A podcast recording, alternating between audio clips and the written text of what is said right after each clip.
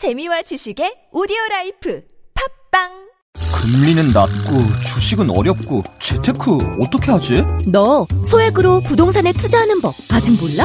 정말? 어떻게? 만 원으로 할 수 있는 부동산 투자 테라펀딩 누구나 쉽게 부동산에 투자한다. 테라펀딩.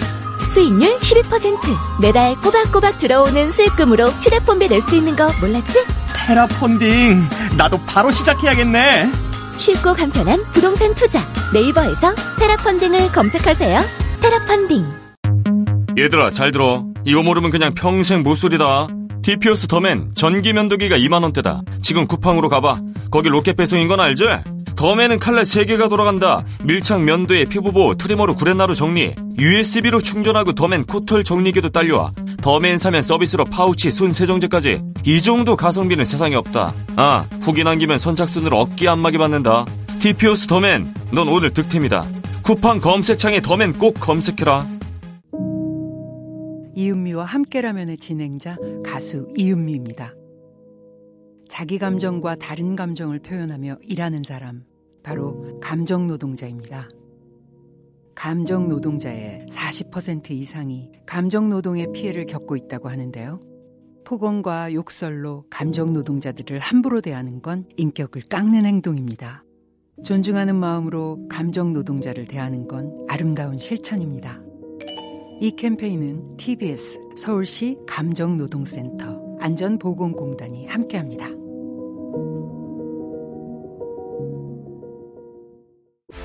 해외 리뷰어들의 극찬을 받은 블루투스 이어폰 필 T1X 뛰어난 해상도 잘 잡힌 톤 밸런스 풍부하고 단단한 저음 EDM, 힙합, 발라드, 락, 클래식, 재즈 어떤 장르의 음악을 듣더라도 필 T1X FIIL 필 T1X 귀에서 잘 빠지지 않고 가볍고 착용감이 뛰어난 필 T1X 네이버와 유튜브에서 FIIL 필 T1X를 검색해 보세요.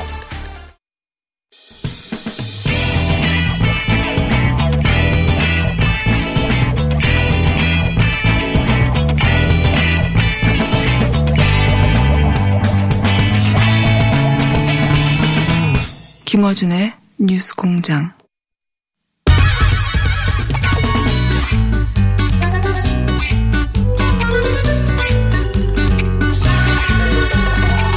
네, 현직 변호사와 법조 기자와 함께 지난 한 주간의 예, 법적인 문제 짚어보는 시간인데 오늘은 신양 신장이 아니라 신양까지밖에 안 나오죠. 신유진 변호사 나오셨고, 네, 안녕하세요. 양질 변호사 나오셨고. 네, 안녕하세요. 신장식 변호사는 일정을 잘못 알아서 지금 딴 곳에 있고 자영재 기자는 길이 막혀가지고 도로 위에 있다고 합니다. 예. 쓸모없는 상황이죠. 쓸모없는 상황이고 두 분만 제 시간에 도착하셨습니다. 자 오늘 짚어볼 내용은 사랑제일교회발 어, 법적 분쟁에 해당되는 네. 상황이 속출하고 있습니다. 우선 사랑제일교회 측에서 그 변호인단이 있습니다. 변호인단이 압수수색 불법이다.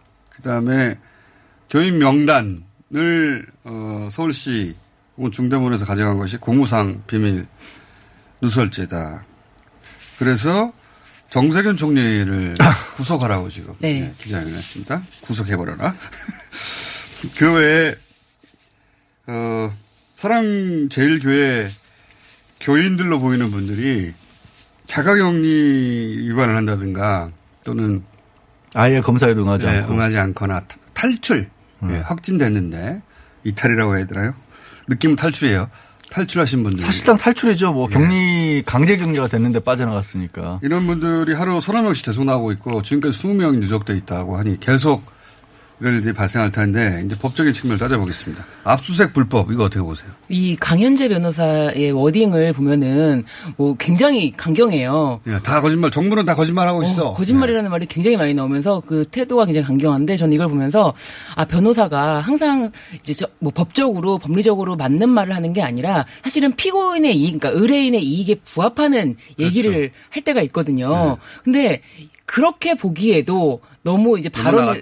네 너무 발언의 수위가 세다. 그래서 이런 발언으로 인해서 오히려 허위 사실 공표죄가 될 수 있겠다. 그런- 거꾸로. 네 그런 생각이 들더라고요. 왜냐하면 지금 방역과 관련된 걸 모두 다 거짓말이라고 하고 있으니까요. 사실 압수수색 영장 뭐 예를 들어서 이재명 지사 같은 경우에는 그거 영장도 필요 없다라고 얘기를 했을 만큼 상황이 불법적인 상황이 전개되고 있는 건 명백해 보였거든요. 네. 그러니까 애초에 행정당국, 보건당국도 강제 역학조사를 할 수가 있고 역학조사 방해 행위 자체가 그건 불법이기 때문에 그때부터는 사실 이미 어찌 보면은 현행범 아닙니까? 현행범. 네, 사랑제일교회 측에서는 그 공권력에 대해서 이미 할 말을 잃은 거예요. 그 시점에. 근데 그것도 그나마 이제 서울시에서도 보건당국도 물리적 충돌을 피하려고 네. 영장까지 받는 방법을 통해서 압수수색을 진행을 한 거거든요.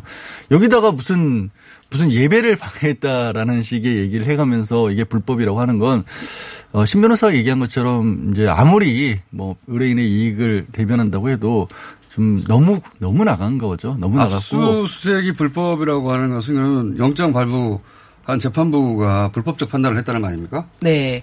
뭐 그런 의미도 있고 또 한 가지가 변호인의 입회가 없었다. 어. 그렇기 때문에 불법적인 압수수색이다라고 네. 주장을 하고 있는데 변호인의 입회가 없었다고 하면서 이야기한 건 직권남용죄다라고 얘기하셨는데.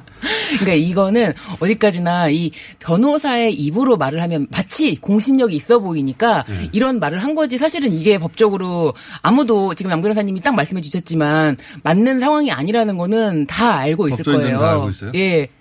뭐 다 알고 있지는 않은 것 같고요. 일부 여전히 그쪽 왜냐하면 그쪽 주장을 또 대변하고 계신 분들도 한 분만 있는 건 아니기 네, 때문에 강현재 변호인뿐만 아니라 변호인 단이 있으니까요. 지난번 영장 심사 받을 때 뭐 12명씩 이렇게 그렇게 변호사들을 네, 맞습니다. 갔었기 때문에 거기도 많이 있지만 변호인단이 있습니다. 어, 눈에 좀 띄는 게 이제 강 변호사가 눈에 띄는 것 뿐이고요. 그 이후에 지금 주장하고 있는 것들이 예배 방해한다는 거고, 그 다음에 뭐 변호인 참관이 없다라는 얘기도 굉- 늘 거기에 상주하고 계시다시피 하고 있는 걸로 알고 있고, 또 그런 부분들을 그러면 누구에게 어떻게 보장을 받아야 될 것이냐인데, 사실 이제 교회라고 하는 거는 누구 한 사람 재산은 아니잖아요. 드나드는 모든 사람들이 어찌 보면 그 교회의 일부씩을 가지고 있는 상황이기 때문에 누구 하나의 변호인을 어떻게 참관시키는 그런 압수수색과 경우가 많이 달라요. 그러니까 어. 관리자 자체가 예를 들어서 뭐 TBS 같은 경우에는 TBS의 관리 책임이 있는 분이 있지만 네. 교회 같은 경우는 그런 공적 조직은 아니고 사람이 모이는 말, 모임이란 말이에요. 법률적으로는 총이라고 네, 하기도 맞습니다. 하고 그러다 보니까 그 압수수색을 하는 과정에서 교인들이 그 자리에 상당수가 있었으면 이미 참관을 하고 있었던 거고 사실 참관 정도가 아니라 거기서도 방해를 했죠. 그렇죠. 음. 오히려 네. 오히려 법 집행을 방해했다. 예. 자 이렇게 어, 변호 변호인단과 뉴스공장에 나오신 두 변호인 이 부딪히고 있는 상황. 의견이 다른 거죠. 의견이 다르나 아주 잘 아주 와- 완곡하게 표현하자면 의견이 다른 건데 근데 지금 교회에서 벌어지고 그 교회 이후에 말씀드린 말씀하신 것처럼 압수수색을 해서 명단을 그렇게까지 찾을 수밖에 없었던 계기가 계속해서 가짜 명단 내지는 아닌 명단이 나왔었고요. 네, 부족한 명단이 나. 부족한 명단이 나왔는데 또 그걸 어떻게 이용을 하냐면 이 정 목사 같은 경우는 제가 이제 정 목사의 보석을 취소해서 구속 상태로 신분을 바꿔야 된다고 한 이유가 이런 것 때문이기도 한데 병원에 있는 건 똑같더라고 할지라도 이 보석을 취소해야 자유롭게 바깥을 통해서 메시지를 내거나 이런 걸 좀 자제시킬 수가 있거든요. 그렇죠. 지금은 사실상 방송을 하 거의 네, 방송을 하는 유튜브로 방송을 하고. 생중계를 하고 있는데 네. 문제는 이런 겁니다. 명단이 부실했기 때문에 이 방역당국에서 연락을 하니까 연락을 한 사람이 받은 사람이 난 사람 제일교회 아무 상관이 없는 사람이다. 근데 왜 나한테 연락을 하냐라고 얘기가 나오고 그게 보도가 나가니까 그걸 보고 뭐라고 얘기를 하냐면 엉뚱한 사람까지 다 사랑제일교회 사람으로 묶어가지고 지금 보건당국이 탄압을 한다라고 또 그런 허위 주장을 해요. 그 명단이 부실해서 그 책임을 그 책임을 방- 당국에 떠넘기고 있다. 근데 그게 이제 다 나가면 여전히 이제 그 추종하는 사람들은 있지 않습니까? 근데 법적으로는 더 불리해질 상황인 것 같은데 계속 방송을 하시더라고요. 법적으로는 지금 하는 말들도 다 이제 어떻게 보면은 증거가 되는 게 물적 그러니까요. 증거가 예. 물적 증거가 남아서 원래 그래서 변호인들은 경찰 조사나 거- 검찰 조사 나갈 때 최대한 말을 하지 말라고 하는데 시키지도 않은 말들 너무 많이 하시고 계세요 지금. 예. 두 가지겠죠. 첫째는 그런 변호인들의 조력이 들을 만한 위치에 있거나 아니면 그런 걸 받아들이는 사람이 아닌 거고 두 번째로는 그렇게 얘기해서 만들어진 굉장히 강한 이미지 있죠. 저항하거나 아니면 탄압받는 이미지. 그게 본인에게 더 이익이라고 판단을 한 음. 거겠죠. 핍박하는 사람의 위치가 그럼요. 이게 지금 같아요. 법으로 따질 문제였으면 이렇게까지 저는 오지도 않았을 것 같다. 조금 더 강경하게 뭐 그 공권력이 들어갔어도 훨씬 나았을 것 같다는 생각도 해요. 그- 이게 이제 상대가 또 교회다 보니까 네. 공권력이 오히려 망설였던 것 같고 초반에 그래서 모든 절차를 가능하면 다 밟으려고 했어요 보니까 그런데 그렇게 확보한 명단을 중대본에서 사용하는 것을 두고 왜냐하면 지금 진단 검사 받으라고 이제 그쪽에 통보를 해야 되니까 이게 공무상 비밀 누설죄라고 하는데 네. 이건 어떻습니까?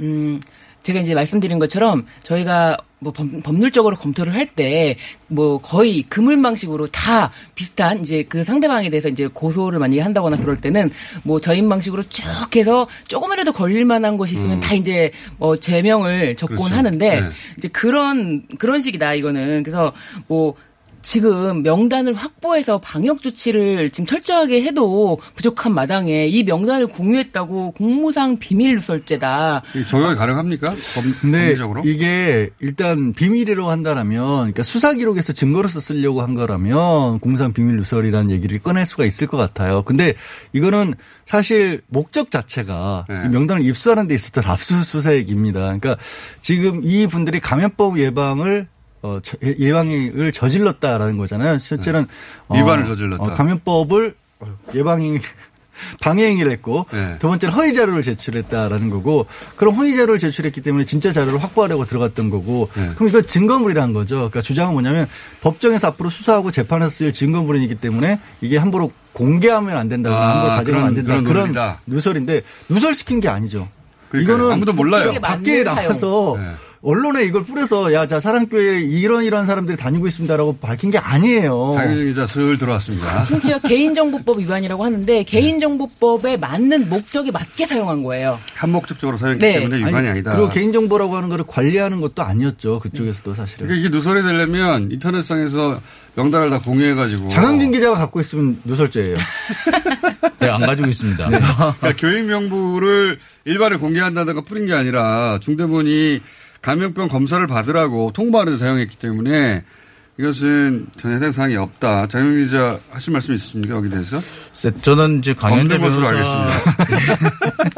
이미 다 짚었기 때문에 다음으로 바로 넘어가가지고 자 이거요 자가격리 위반 탈출 이건 그냥 그 이 조항을 바로 위반한 거 아닙니까, 그죠? 자가격리 이탈이에요. 무단 이탈이에요. 정확하게. 최근에는 자가격리 무단 이탈 같은 경우는 실형까지 선고가 된 사례가 이미 지난 4월에 있었거든요. 나와가지고 뭐 대중들이 많이 다니는 음식점, 카페, 목욕탕 이런 데 다녔다가 그냥 4개월 징역형 살았고요. 살고 있죠. 끝났으려나 이제? 근데 그분들 같은 경우하고 이번하고 또 사례가 또 다른 것이 그분들 같은 경우 약간 보면은 좀그 완전히 고의였다기보다 조금 그래도 그 사- 그- 그 정상 참작 여지가 정상 참작 여지가 있었는데 이분들 같은 경우는 방역을 방해하기 위한 목적 그 자체로 시작했기 때문에 죄질이 훨씬 무겁다고 볼 수 있을 것 이분들은 같거든요. 의도를 가지고 한 거잖아요. 그러니까 지금 네. 장 기자 한 얘기는 뭐냐면 단순하게 이탈한 게 아니지 않느냐. 탈출이죠, 탈출. 이탈 더하기 나와서 방역하기 방해이기 때문에 아. 감염법도 두 개를 그리고 이분들이 뭐 거죠. 카페를 들어간다든가 소위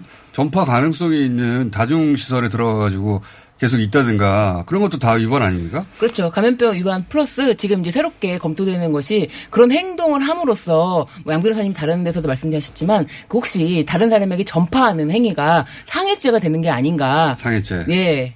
그 상해죄까지는 이르지 못한다고 하더라도 이 분명 공무집행을 방해한 부분 분명히 존재하거든요. 그래서 네. 그 부분까지도 같이 염두에 둘 필요도 있을 것 같고 저는 이 사랑제일교회를 비롯해서 몇몇 교회들의 행태가 단순히 자신들의 종교의 자유를 지키겠다 또는 자신들의 양심의 자유를 지키겠다라는 행동이라기보다 대단히 정치적인 행동이라고 생각이 들어요. 음. 그런 의심도 다들 들게 하고 있죠. 예. 아니, 뭐- 참고로 장영진 기자는 왜 변호사들 얘기하는 데 끼느냐 본인도 법을 공부하고 심지어는 조만간 법학 박사가 될 수도 있습니다.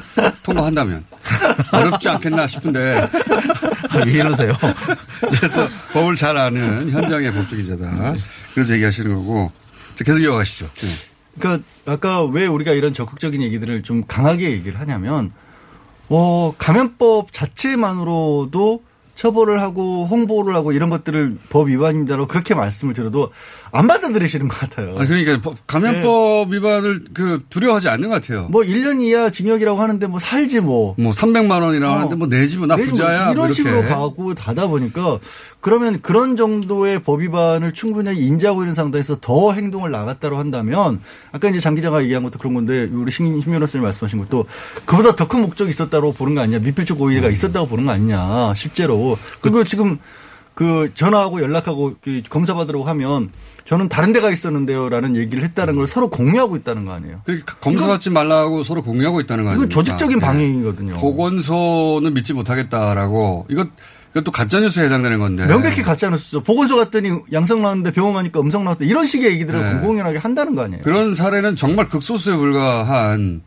아주 그, 그 소위 검출되는 바이러스 양이 경계선에 있어서 왔다 갔다 할 때. 그런 아주 극히 일부의 사례인데 어, 그 사례를 끌고 와가지고 이제 보건소에서는 무조건 양성이 나온다. 그러니까 병원으로 가라.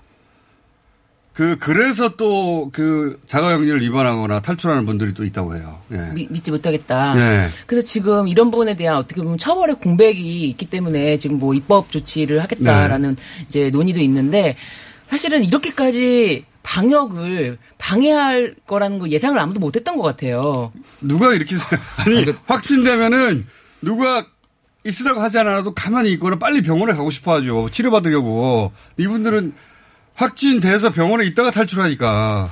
그, 다, 그 신천지에서 확진이 엄청나게 많이 나왔을 때만 해도 우리가 그 비용에 대해서 보전을 하겠다. 선제적으로 네. 뭐 구상권 얘기가 나오기 이전에 이미 대구시에 우리가 일정 정도 이런 보- 어, 피해에 대해서 확산에 대해서 보상을 하겠다. 먼저 얘기가 나오기도 했었는데 지금 신천지에 대한 비난이 굉장했었는데 지금 생각해 보면 신천지는 양반이에요. 상반적으로 정말 양말, 양말. 그 일단은 명단을 협조하고 그리고 그렇죠. 비용이 발생하면 우리가 내고 네. 뭐 사과도 하고 방역 당국에 절대 협조하겠다고 하고 그 그중에 영국이었는지는 모르지겠지만 어쨌거나 나와서 무릎 꿇고 절하까지 했었잖아요. 근데 이게 지금 같은 경우는 그런 최소한의 그런 연극도 안 하고 그냥 그냥 배째라라는 배째라 정도가? 아니죠. 지금은 구원 강국을 고발하고 있는 더 거예요. 내놔라는 문재인 거죠. 구속시켜라라고 하고 있는데 예. 정세균 총리하고 서울시장 대리를 지금 구속시키라는 거 아닙니까? 보기에 따라서는 이분들이 국- 국가 변란을 목적으로 하고 있는 게 아닌가 싶은 생각이 들 정도예요, 솔직히. 그러니까 이게 우리가 겪어보지 못한 상황이에요, 사실은.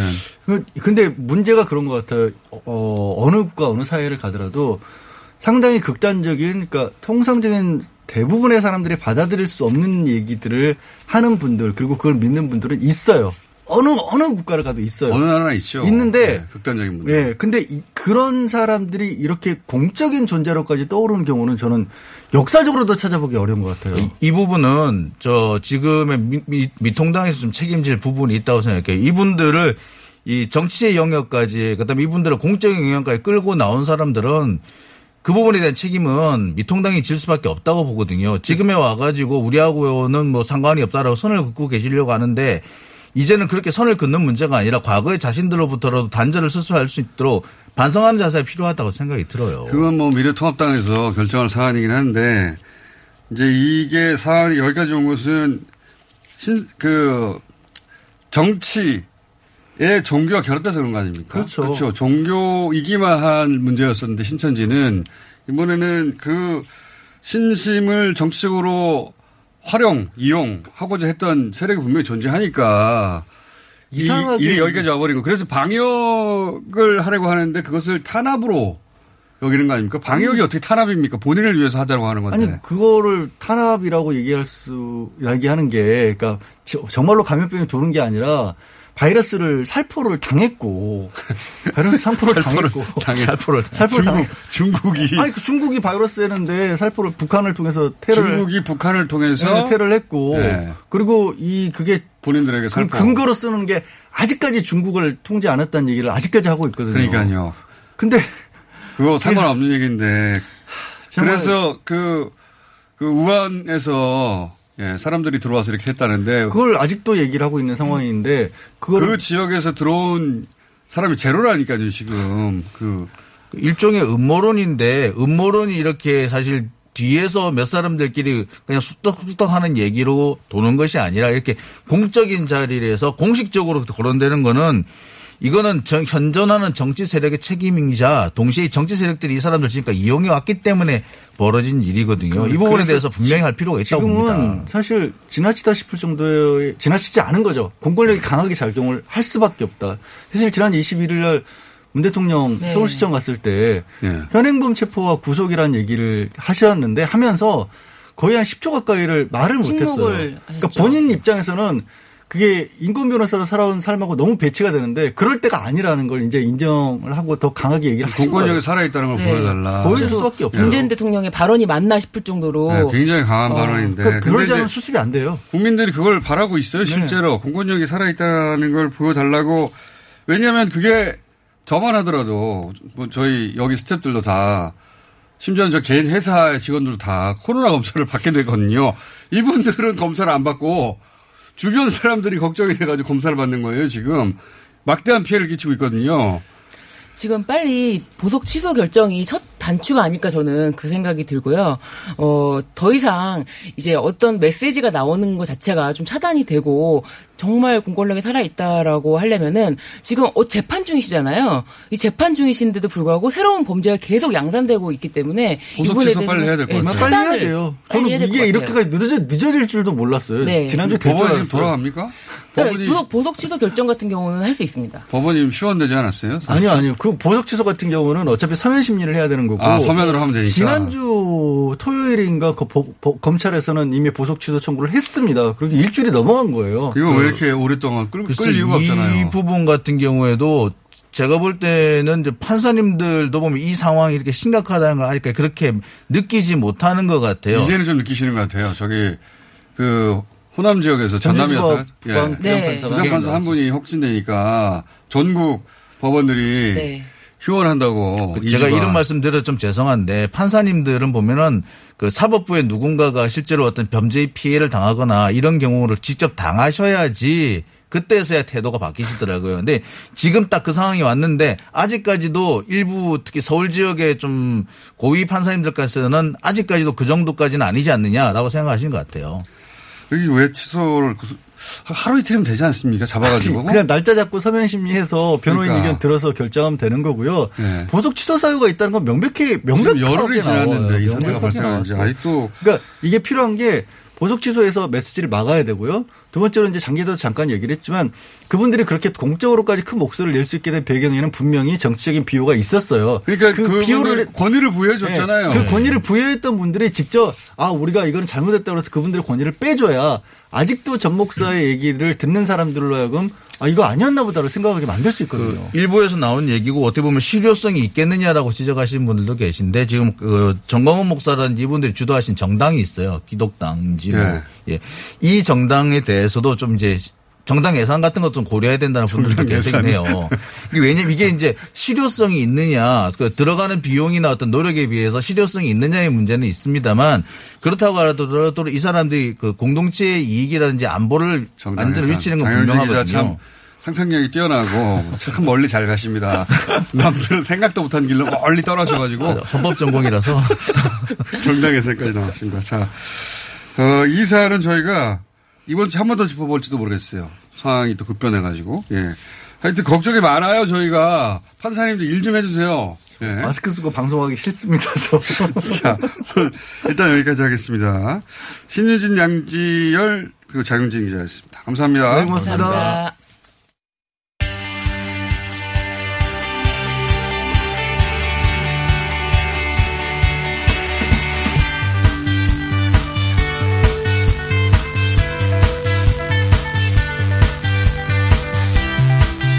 광화문 집회에 참석했던 어, 일부의 교인들이 역학주사에서 거짓말을 하거나 혼선을 초래하고 있다. 예, 계속 보도되고 있습니다.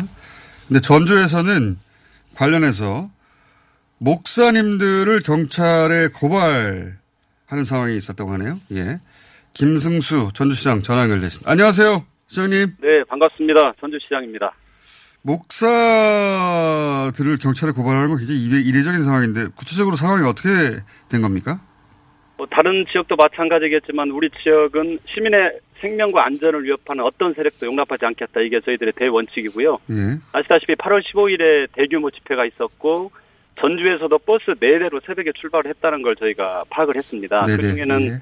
놀랐던 것은 초등학생, 중학생, 고등학교 학생들까지 포함돼 있어서 어. 저희가 굉장히 경악을 했는데 그걸 인솔했던 분이 주도했던 목사가 한 분이 계시고 또 다른 목사들도 계시기 때문에 음, 저희가 계속해서 뭐 저희가 명단 요구를 했고 이분들이 불응을 해서 저희가 결국 음. 경찰에 고발하게 된 겁니다. 그러니까 네 대가 확인됐고 150 150여 명이 150여 탑승했는데 그 네. 인솔자가 목사님이었다. 맞습니다. 근데 예. 목, 목사님에게 명단 제출을 요청했는데 명단을 제출하지 않았어요?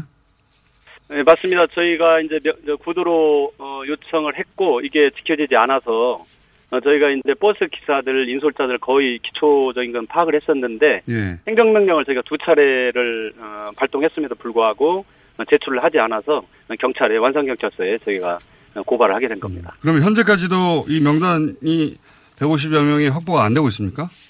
맞습니다. 저희가 21일에 저희가 어, 고발을 했는데 예. 어제까지 뭐 저희가 시야 경찰이 함께 저희가 찾아가기도 하고 했었는데 이분들이 일부만 제출을 하고 또 전화번호가 없는 의미 없는 이름만 제출하는 그런 경우가 있어서 결국은 이제 경찰에 고발을 하게 됐고 경찰에서 수사를 하게 된 겁니다. 근데 그 인솔자 목사님은 한 분인데 목사님들을 고발했다고 하니까 다른 목사님들은 어떤 혐의입니까? 어, 지금, 그러니까 결국은 이 명단을 알고 있는 게 인솔자들이 알고 있는데, 예. 여기에 목사 몇 분이. 아, 한 분이 아니라. 예, 예, 예. 한 분이 아니고 다른 분도 껴있기 때문에 이분들을, 인솔자들이 결국 명단을 알고 있기 때문에 예. 그분들이 제출을 하지 않아서 고발을 하게 됐고, 이제 경찰이 이걸 가지고 경찰도 뭐 함께, 시와 함께 합동으로 교회를 방문하고 계속 요청을 했는데, 이게 되지 않아서 결국은 23일 오전에 이제 어제죠. 그러니까 압수수색 영장을 받아서 교회를 본격적으로 저희가 압수수색해서 음. 증거물을 확보한 겁니다. 그렇군요. 명단 일부가 확보됐군요. 또 추가적으로 그러면. 네. 네. 그러면 현재까지의 수사로 밝혀진 내용은 있습니까? 뭐 지금 이제 명단 확보 중에 있고요. 150여 명 중에서 100이 100한 2, 30명 정도 저희가 확보를 했고 이제 확보한 명단이 중요한 게 아니라 이분들이 그동안에 검사를 받았는지 아니면 또 저, 통- 통화가 되는지 이거 파악하는 게 굉장히 중요한 일이어서 예. 현재 확보한 명단에 대한 이제 검사, 그러니까 진단 검사하고 진단 검사를 했는지 파악을 저희가 하고 있고 이제 그래도 현재 받은 명단 중에서 불통된 게 있어서 오늘 중에 저희가 이제 경찰에 다시 또 넘기려고 하고 있습니다. 어, 그 현재까지 확보된 명단 중에서도 아직도 검사를 받지 않은 인원들이 있습니까? 맞습니다. 핸드폰이 꺼져 있거나 또 뭐 본인이 아니다고 거부를 한다든지 뭐 그런 분들이 계셔서 어, 저희가 이제 뭐 끝까지 저희가 다 추적을 하겠지만 어쨌든 확보된 명단도 저희가 어, 지금 철저하게 어, 검사를 받게 하고 또 받지 않으면 경찰에 바로 넘기려고 생각하고 있습니다. 지금 대략 150여 명 그 탑승했다고 하는데 확보된 명단은 대략 100여 명은 됩니까? 예, 100여 명은 120여 명 좀 넘어가고 있습니다. 120여 명. 근데 이제 저희가 걱정스러운 것은 이제 중대본으로부터 예. 아시다시피 8.15 광복절 전체 집회에 참석했던 명단을 시가 받았거든요. 예, 예. 그런데 그 명단이 훨씬 더 광범위하기 때문에 시에서 버스로 간 명단을 다 포함하고 있을 거라고 생각을 했는데 예. 이거 완전히 달라요, 사실은. 아, 그래서 전체 그 시간대에 8월 15일 날 시간대에 있었던 광화문 주변에 있었던 명단이 훨씬 더 많고 저희 버스로 타고 간 사람들이 적어서 다 포괄할 거라고 생각을 했는데 대조를 해보니까 어, 중대본에서 가져온 명단하고 시 명단하고는 거의 일치하, 뭐 10여 명, 일치하는 게 10여 명도 안 되기 때문에 어. 오히려 저희가 파악한 명단이 더 많은 거죠. 아, 그렇군요. 이렇게 중대본에서 그러니까 파악한 전체 명단 혹은 그 기지국 정보를 통해서 파악한 명단이 더 포괄적일 거라고 예상하였으나 실제로는 훨씬 더 적죠. 예. 그러니까 휴대폰을 정발 끄고 참석한 사람들이 꽤 많이 있었다는 얘기네요. 그렇죠. 추정할 수 있네요, 그렇게. 그렇죠. 그러니까 우리가 중대본부터 받은 게 90명이고 전주시에서 파악한 게 150여 명이나 되기 때문에 어, 이게 지금 뭔가 지금 오차가 굉장히 많이 있는 거고 그러네요. 그, 실제 이걸 은폐하기 위해서 핸드폰을 끄고 다수가 참석했던지 아니면 통신사에서 파악을 잘 못했던지 이건 굉장히 중요한 문제라고 생각을 하고 통신사에서는 파악을 잘못할 리가 없는데 왜냐하면 그냥 예. 그건 서버에서 그냥 가져오는 정보라 그러니까 네. 어쩌면은 지금 인터넷상에서 떠들고 있는 그 카톡 가능하면 네. 휴대폰을 끄라고 했던 지침이 실제 예. 그 혹여라도 버스 내에서도 네. 인솔자가 저 광화문 도착하기 전에 휴대폰을 끄세요라고 예. 안내했을 가능성도 있는 거네요 지금. 그래서 저희가 그건 버스 기사님들까지 어, 경찰에서 수사를 하고 있고 또 버스 내에 있었던 동영상도 일부 확보가 된 거기 때문에 그런 예. 경찰 수사를 통, 통해서 밝힐 수 있을 것 같고요. 이건 분명히 굉장히 중대한 문제점으로 보여집니다. 그러네요. 큰 문제네요. 이게 중대본 명단으로 부족해서 이제 기지국 정보가 갔는데 그러면 거기 있었던 사람 휴대폰을 당시에 켜고 있던 30분 네. 이상 켜고 있던 모두의 명단이 갔는데도 불구하고 여전히 100여 명밖에 안 되고 지금 자체적으로 파악한 50명은 거기 안 들어갔다는 얘기 아닙니까? 그죠? 그렇죠. 저희가 어. 중대번호도 받은 게 90명이고 90명. 저희가 파악한 게 150여 명 정도 되기 때문에 버스 출발한 게 어. 훨씬 더 포괄을 못 하고 있고 저희가 받은 90명 중에는 또 경찰까지 그 그날 방어했던 경찰까지 그렇죠. 포함하고 있기 때문에. 그걸 보면 어, 굉장한 차이가 나는 거죠, 사실은. 그러네요. 그러면 6, 70명 이상이 지금 확인이 안 되고 있는데 여전히 명단은 제출하지 않고 있고 그래서 압수수색을 하긴 했는데 확보된 명단 중에도 여전히 검사를 받지 않은 분들도 있다. 예, 맞습니다. 그래서 저희가 지금 계속 고지를 하고 아. 있고 이게 어, 받아들이지 않으면 바로 경찰에 다시 재고발할 계획입니다. 그 명단을 가지고. 알겠습니다. 이거 그 전주시만의 사례는 아닐 거라고 봅니다만 전주시에서는 가장 적극적으로 고발을 먼저 하셔가지고 연락해 봤는데 네. 다른 지자체들도 크게 다르지 않을 것 같네요, 그죠? 맞습니다. 특히 아마 중대본 명단을 받았으니까 이게 전부일 거다 생각하시는 건 굉장히 큰 오류를 범하게 될 거고요. 이거보다 훨씬 더 적극적으로 대응하지 않으면 그러네요. 지역사회에 큰 문제가 생길 걸로 예상이 됩니다. 그러니까요. 그, 한 6, 70명, 어, 확인이 안 되는 분들이 전화도 안 받는데 검사를 받았겠나 싶고요. 예. 어, 저희가 지난 신천지 때도 그런 경우가 있었는데 그때는 경찰 협조를 통해서 저희가 뭐 거의 100%다 잡아냈기 때문에 예. 이번도 이렇게 어, 길지 않을 거라고 생각을 하고 있고요. 다만 앞서 말씀드린 것처럼 전주에서도 학생들이 참여를 했기 때문에 예. 아마 다른 지역도 학생들이 포함될 가능성이 많이 있기 때문에 있겠네요. 학생들은 이런 굉장한 충격이 있을 수도 있고 또 위험에 노출돼 있기 때문에 이건 굉장히 급한 사안이라고 보여집니다. 알겠습니다. 시장님. 워낙 네. 먼저 목사님에도 불구하고 고발을 했다서 연결했는데 굉장히 적극적으로 수사도 이루어지고 수사도 이루어지고 있으니까 저희가 이번 주 중이라도 상황이 생기면 네. 다시 한번 연결하겠습니다. 알겠습니다. 네, 감사합니다. 고맙습니다. 김승수 전주 시장이었습니다. 시더 시더 아빠 발톱 너무 두껍고 색깔도 이상해 이 녀석 그럴까봐 내가 캐라셀 네일 준비했지 갈라지고 두꺼워진 발톱 무좀이 싹 사라진다고 미국 판매량 1위 600명 임상 실험을 거친 전 세계 48개국 손발톱 케어 압도적 지배자 캐라셀 네일 2주 후 달라진 손발톱을 경험할 수 있습니다 네이버에서 캐라셀 네일을 검색하세요 영화 속 범죄자가 보육원 출신이었던 것을 본 적 있으신가요? 어떻게 성장해 범죄자가 되었는지 설명 없이 마치 보육원 출신이라는 것으로 충분하다는 듯 연출되고는 합니다. 이런 세상의 편견 앞에서 제각각 살아내고 있는 아이들이 있습니다. 이들은 편견과 동정의 대상이 아닙니다. 그냥 꿈을 찾고 있는 보통의 청춘입니다. 이들이 보다 평범하게 자립할 수 있는 세상을 만들고자 당사자들이 직접 목소리를 높이기 시작했습니다. 18 어른 캠페인을 검색해주세요. 아름다운 재단. 안녕하세요. 치과의사 고광욱입니다. 태아가 자랄 때 가장 먼저 생기는 기관이 어디일까요? 바로 입입니다. 먹는다는 것은 삶의 시작이자 끝인 것이죠. 100세 시대인 요즘은 치아를 100년 가까이 사용합니다. 그럼 어떻게 해야 치아를 100년 동안 건강하게 관리할 수 있을까요? 바로 올바른 칫솔질과 정기적인 스케일링입니다. 가까운 치과를 방문하시면 치과의사 선생님께 올바른 칫솔질을 배울 수 있습니다. 그리고 1년마다 건강보험 적용이 되는 스케일링 치료 놓치지 마세요. 이 캠페인은 유디치과협회와 함께합니다. 야야야, 잘 들어봐. 내가 오늘 버스를 탔는데 말이야.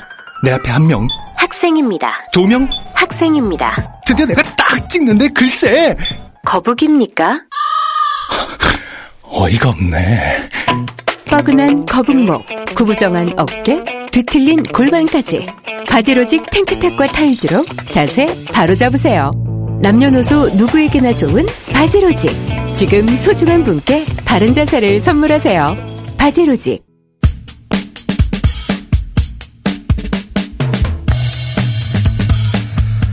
자, 미국 대선도 얼마 안 남았습니다. 지난주에는 민주당 전당대회가 있었고, 이번 주에는 공화당 정당대회 있습니다. 미주 한인 유권자연대 김동석 대표 전화 연결하고 있습니다. 안녕하세요. 안녕하세요. 자, 그 최근 여론조사 이야기부터 좀 여쭤보자면 지난주에 전당대회가 민주당 있었는데 그런데 어, 지난주에 발표된 여론조사의 동향을 보니까 오히려 그 트럼프하고 바이든 격차가 줄었다고 하는 여론조사가 많더라고요. 어, 네, 그, 그 지지율 조사 결과는 어, 민주당 전당대회 끝나기 전에 나왔던 거고요. 아, 그때는 그건 전에 나온 아. 겁니까? 예. 예. 지금 전당대회 끝난 다음에 두 군데서 어, 그 지지율 조사한 게 나왔는데 어, 별 변화가 없습니다. 아, 그렇군요. 그 전당대회 효과가 지지율에는 별로 영향을 어. 주지 못했다. 그러니까 전당대회 미국은- 전에 나온 어, 여론조사가 격차가 줄었고 전당대회 이후에는 별 변화가 없다. 그런 거네요. 그, 네, 이제 이게 지금 여기 일요일이니까 월요일 날 이제 이, 이 발표가 나겠는데요. 그 지지율 조사한 발표가 나겠는데 한두 군데서 나오는 게 에, 평균 지지율은 별로 변화가 없는 걸 봐가지고 그렇고 다만 한 가지 좀 민주당 쪽에서 어, 좀 그래도 고무적인 거는 4년 전에 힐러리 클린턴이 이 전당대 때 통해 가지고 나올 때 그 힐러리 클린턴이 갖고 있던 비호감도 해결이 안 됐습니다. 예. 그 사실 그것 때문에 큰 그 저 선거에 영향을 받았는데 에, 그 이번 전당대회를 통해 가지고 조 바이든이 호감도가 굉장히 올라갔어요. 한 어. 7% 상승됐다라는 게 나오고 어. 그 대신에 뭐, 저, 그, 화상으로 한 거니까, 이, 저, 많은 유권자들이 봤다, 그런 건 아니다. 그래서 오히려 그때에 비해서, 어, 이 TV나 다른 여러 가지 매체를 통해 시청률은 굉장히 하락됐지만은, 바이든의 호감도는 좀 상승됐다라는 게 이제 일요일 날 저녁 때 지금 조사된 것 중에 눈에 띄게 나온 겁니다. 그러니까 그거는 이제 민주당 입장에서는 호재고 그 반면에 경합 지역에서는 한때 상당한 격차가 벌어졌다가 경합주가 중요한데 그 경합주에서 어 바이든과 트럼프의 격차가 줄었다는 보도가 지난주에 있었는데 그건 어떻습니까? 예, 사실 전당대 시작 전까지 그 이전에 8월 초까지는 격차가 꽤 많이 났었는데 예. 한 일주일하고 오히려 부통령 후보 지명한 다음인데도 불구하고 그 지지율 차이가 좀 줄었었어요. 특히 경합주에서 예. 2 내지 3% 평균으로 줄고 이를테면 뭐 플로리다나 미시간 같은 데에서도 박빙으로 나오고 굉장히 민주당 쪽에서 당황을 했죠. 그런데 그 차이가 아직까지 그 다음에 조사한 결과가 아직 안 나왔는데 어, 어떻게 그 결과에 민주당 전당대 효과가 나올지 안 나올지가 지금 전문가들의 초미의 관심사죠. 알겠습니다. 근데 민- 민주당이 이제 그 대선에서 자신들의 이번 대선을 이 이슈로 가겠다고 하는 아젠다를 대표적인 걸 내놔야 되는데 근데 보니까 이것저것 다 내놨더라고요. 인종 문제도 하고 어 뭐 경제적 불평등 이야기도 하고 과거처럼 그 집중적으로 이슈를 제기하기보다는 어 좀 늘어났다. 어 이런 느낌을 받았는데 저- 현지에서는 어떻게 평가합니까? 사실 전당대회 끝난 다음에 민주당 전당대회가 비교적 그래도 이번 선거를 위해서 잘 짜여졌다는 평가들이 있습니다. 이제 어떻게 그거를 평가를 하냐면은 전당대회라는 건 원래 그 당이 그 정강 정책이나 아젠다를 이 국민들한테 내보이고 이런 거를 이런 사람들이 우리는 이렇게 할 거다라는 걸 가지고 이제 그 선보이면서 나가는 건데 이번에는 그런 게 없었습니다. 그런 게 없고 결론적으로 이 그 선거를 앞으로 민주당이 주도를 하겠다. 여태까지 트럼프가 막 얘기하는 거에 대해서 대응만 해오다가 밀렸는데 이번 전당대회는 분명히 주도를 하겠다는 의지를 내보이면서 이 국민들한테 준 메시지보다는 일단 당 안에다가 아, 빅텐트라는 거를 쳐가지고서 반 트럼프의 기운을 다 먹겠다. 뭐냐면 음. 지금은 암흑의 시대고 혼돈의 시대다 하니까 암흑, 이, 이 암흑의 주범인 트럼프를 몰아내는데 다 와라. 아직 당의 오너십이 오바마한테 있습니다. 오바마 대통령이 두 번째 나와서 그 필라델피아 그 헌법 독립혁명 박물관에서 이번에 투표하지 않으면은 이번에 에, 트럼프를 그 정리하지 않으면은 민주주의가 무너진다라는 선전포고식의 연설이 아주 초점입니다. 그래서 이번에는 국민들한테 정책 새 상품을 내놨다라는 전당대회가 아니고 이번 70일 남은 캠페인에서 우리가 트럼프라는 이 암흑의 시대 주범을 정리하는 은대에 앞장을 서겠다. 음, 여기에다 그렇군요. 동의하는 사람 모여라라는 큰 텐트를 친 의미가 있다. 이게 음. 이제 에, 전문가들 많은 평가입니다. 그러니까 다른 이슈 세세하게 문제 제기하기보다는 그냥 타도 트럼프 하나로 메시지를 압축했군요. 당 안에서 진보와 중도가 경쟁을 하고서 좀 분열이 있었잖아요. 그걸 좀 봉합을 했습니다. 뭐나 하면은 노선으로 봉합한 게 아니라 긴급한 과제는 트럼프를 몰아내는데 그래서 그 버니 샌더스 첫날에 와가지고서 모두 다 예, 모두 다 여기에 집중합시다라는 아주 그 강국한 연설도 하고 그런 게 예, 그런 걸 설명해 준다고 보죠. 그 힐러리 때는 그걸 못해서 졌다라고 내부적으로 분석하나 봅니다. 예, 분열이 됐죠. 예, 힐러리 때는 전당대회 중간에 막 그 데모도 하고 전당대회장 안에서도 막 소란도 피우고 그랬습니다. 자, 이제 이번에는 이제 공화당이 전당대회를 하는데 이 공화당 전당대회 관전 포인트는 뭡니까? 그, 그 변함이 없고 사실 민주당 지난주 전당대 활동안에 이 재뿌리기를 계속 트럼프 대통령답게 했어요. 그 전당대 하는데 예, 그저 조 바이든이 예, 옛날 어렸을 때 살던 동네 가가지고서 이 국가가 쇠퇴하는 거를 바로 잡으려면 그리고 사실 대통령이 계속 발언하면서 어, 선거 프레임을 만들어 버렸습니다. 이 극렬 좌파들에게 포로된 바이든 왜 한마디도 없느냐 이렇게 에, 그 폭력 시위나 공권력이 무너지고 이러는데 저 극렬 좌파들을 정리하지면 안 된다라는 발언을 계속했어요. 이번 정당대회 때도 그런 메시지를 가지고서 아마 선거 프레임을 만드는 데에 집중할 거다 이렇게 보여집니다. 질서 유지는 나다 이런 말이네요. 말하자면 법과 질서로 간다 이렇게 보는 게 맞다고. 트럼프 대통령이 법과 질서 얘기하니까 재밌네요. 자 오늘 여기까지 듣고요. 전당대회 끝나고 다시 연결하겠습니다. 오늘 말씀 감사합니다. 네, 고맙습니다. 미주 한인 유권자연대 김동석 대표였습니다. 자, 바로 이어서 이번에는 중국 상황을 좀 짚어보겠습니다.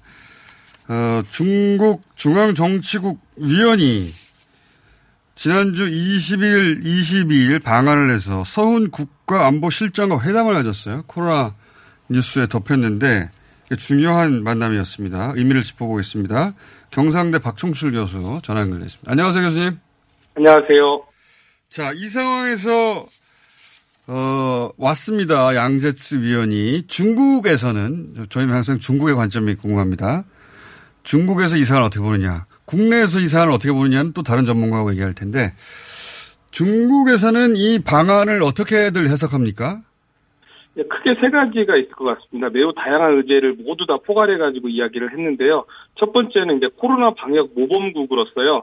향후 이그 세계 경제가 성장하는 데 있어서 중국과 한국이 굉장히 좋은 영향을 미치고 있다. 음. 두 번째는 이제 시진핑 주석의 예, 한국 방문 문제가 있었고요. 세 번째는 어, 사드 문제가 이제 봉합 국면에서 이제는 조금 그 해결 국면으로 가는 것이 아닌가 아, 이런 측면이 있었다고 보여집니다. 그 좀 다시 나눠서 여쭤보자면 코로나 방역에 성공한 두 나라가 힘을 합쳐서 다시 경제를 어, 재건하자 뭐 이런 차원입니까 말하자면? 예, 그 어, 양재츠 정치국원이 방문하기로 한 날을 보면은요, 사실은 지금 정광훈 이 사태가 벌어지기 직전이었기 때문에요. 어, 중국 입장에서는 사실상 그 시진핑 주석의 이 방한 날짜를 결정하기 위해서 방문하는 것으로 어, 알고 있었는데요. 예. 갑자기 그 한국에서 이 코로나 예. 새로운 재확산 국면인데, 예. 예, 상당히 재확산이 되면서 어, 연기가 된 걸로 보여집니다. 어쨌든 간에 그럼에도 불구하고 현재 그 OECD 국가 중에서 가장 그 경제 성장률이 그나마 가장 좋은 게 한국이고 또 방역 문제에 있어서 어, 모든 나라와 동시에 문제 해결하기보다는 이제 선별적으로 해결을 해야 되는데 한국이 가장 모범적이다. 아, 이렇게 보여지고 있습니다. 음, 중국에서 그렇게 본다는 거죠. 예. 예, 예, 예, 예. 중국에서 이제 코로나 이후에 어, 경제 회복을 누구랑 파트너십을 맺고 갈 것인가 이런 차원에서 한국을 파트너십 대상으로 봤다. 중국에서는. 예, 예. 현재 지금 현재 뭐 생산과 소비 유통이 거의 에, 정상적으로 어, 진행이 되는 나라가 중국, 한국 등 몇 나라가 되지 않고 있습니다. 또 아시아에서는 주변국으로서는 뭐 타이완과 베트남이 있는데 이제 중국으로서는 상당히 껄끄러운 대상이기도 그렇죠. 대만하고는 뭐 관계가 거의 단절된 상황이니까. 예, 예. 자, 또 하나는요, 예. 그 미국이 그 EPN 그 탈경제 에, 번역 네트워크를 통해 가지고 중국을 봉쇄하려고 하는데요. 2012년부터 아세안을 중국으로 중심으로 해가지고 알셉이라고 해가지고 네네. 아시아 태평양 영내 포괄 거죠. 예. 경제 동반자 협력 관계를 이렇게 에, 맺고 있는데요. 현재 인도를 제외하고 아세안 10개국, 한중일, 호주, 뉴질랜드가 협정에 지금 서명을 한 상태입니다. 알겠습니다. 경제적 협력 때문에 왔고 두 번째 시진핑 같은 경우에는 원래 올 초에 일본부터 가고 한국 온다고 하지 않았습니까? 그게 어떻게 됐나요?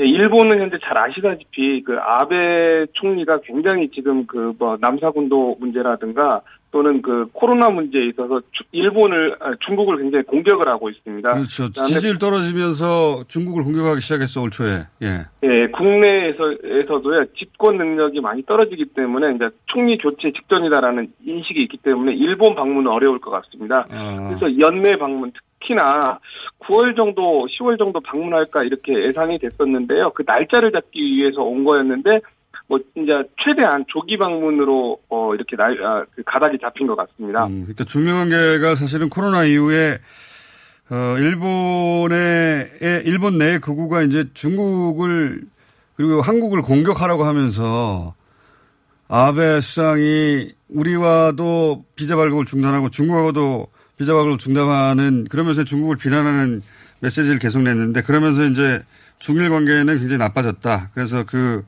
일본 방문은 없던 일이 됐고 그럼 한국만 남았는데 한국은 언제 방문한다는 겁니까?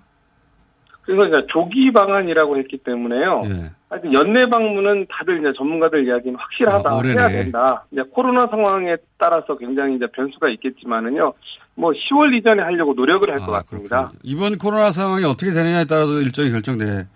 다 이렇게 보면 되겠군요.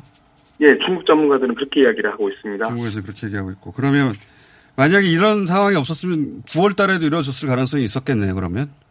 예, 어쩌면 뭐 오늘이 그 한중 수교 28주년인데 오늘 아. 같은 날이라든가 이런 상징적인 날을 잡아가지고 오늘 발표했었을 했었을. 수도 있겠군요. 이런 일이 없었다면. 예, 예, 예. 한 가지만 더 그러면 여쭤보겠습니다. 그 사드 문제 같은 경우에는 어 양국 모두 그냥 어 서로 못 본 척하고 있는 거 아닙니까? 그죠? 비유하자면. 예. 이거를 그러니까 봉합 수준이었는데 과거로 회복하자는 건 어떤 의미입니까? 예, 예. 그 2016년 상황을 우리가 다시 한번 생각해 보면요. 그 한중 수교 이후에 거의 최악의 이제 국면으로 들어섰었는데 2017년 12월에 문재인 대통령이 중국을 방문을 하면서 예. 사드 문제가 해결하고는 다른 개념으로서 일단은 좀 서로 간에 그 봉합이죠, 봉합. 예. 예, 봉합을 하는 걸로 썼는데요. 지금 이제 미중 전략 경쟁 관계가 전방위적으로 확산이 되면서요. 한국의 전략적 가치가 역설적으로 굉장히 높아지고 있는 것 같습니다. 아, 그래서 만약에 이제 한국이 사드를 갖다가 더 이상 뭐 이렇게 그, 어, 이렇게 사드를 삼지 갖다가 않는다면 예, 문제 삼지를 않는다거나 확산시키지 않는다면은 뭐요 정도 선에서 예, 음. 마무리를 하려고 하는 것이 아닌가라고 보여집니다. 과거로 완전히 회귀, 복, 복귀하자. 알겠습니다. 오늘 여기까지 듣겠습니다. 예. 박종철 교수였습니다. 감사합니다. 감사합니다. 저는 내일 뵙겠습니다. 안녕!